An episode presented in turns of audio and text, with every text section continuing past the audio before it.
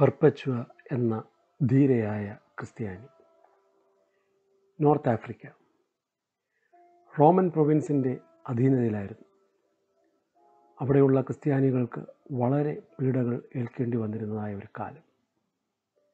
പെർപ്പച്വ എന്ന ദൈവഭക്തയെ പിടിച്ച് ന്യായാധിപന്റെ മുൻപിൽ കൊണ്ടുവന്ന് അവരുടെ ദേവന്മാർക്ക് യാഗമർപ്പിക്കുവാൻ ആവശ്യപ്പെട്ടു.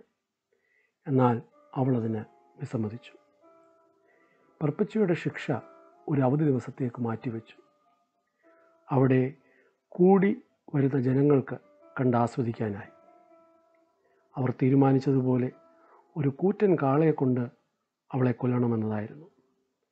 കാള ഒരു നിമിഷം കൊണ്ട് തന്നെ അതിന്റെ കൊമ്പുകളിൽ അവളെ കുത്തി കറക്കി നിലത്തെറിഞ്ഞു.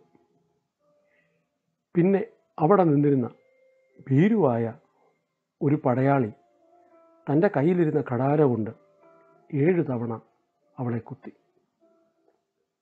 എട്ടാം തവണ പെർപ്പച്ചുവ തന്നെ ആ യോദ്ധാവിന്റെ കൈയും കടാരയോട് തന്നെ തന്റെ മർമ്മഭാഗത്തേക്ക് കുത്തി ഇറക്കി അവൾ മരണം കൈവരിക്കുകയായിരുന്നു. അവളുടെ നിലപാടിന്റെ വെളിച്ചത്തിലാണ് ആ ജീവനെ അവൾ കൊടുക്കേണ്ടി വന്നത്.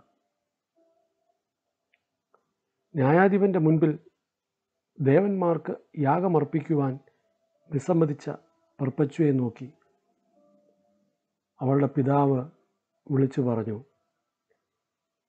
എന്നെ ഓർത്ത് നിന്റെ കുഞ്ഞിനെ ഓർത്ത് നിന്റെ വിശ്വാസം തള്ളിപ്പറയണം. അപ്പോൾ ന്യായാധിപൻ അവളോട് ഒരിക്കൽ കൂടെ ചോദിച്ചു ആർ യു എ ക്രിസ്ത്യൻ അവൾ ശങ്ക കൂടാതെ. അവൾ വിളിച്ചു പറഞ്ഞു yes I am a Christian.